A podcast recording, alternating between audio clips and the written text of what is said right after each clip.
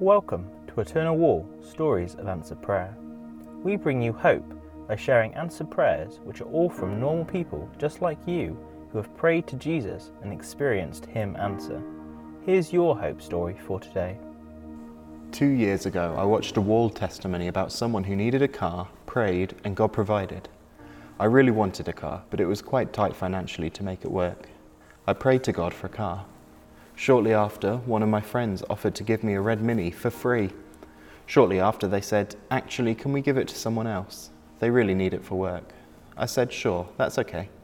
Shortly after, someone else I knew that I had not told about this asked me if I wanted a free car. It was another red Mini. This was my first car. You'll be able to find thousands and thousands of stories like this when you visit the landmark after it opens, because every brick on Eternal Wall will link to a specific answered prayer.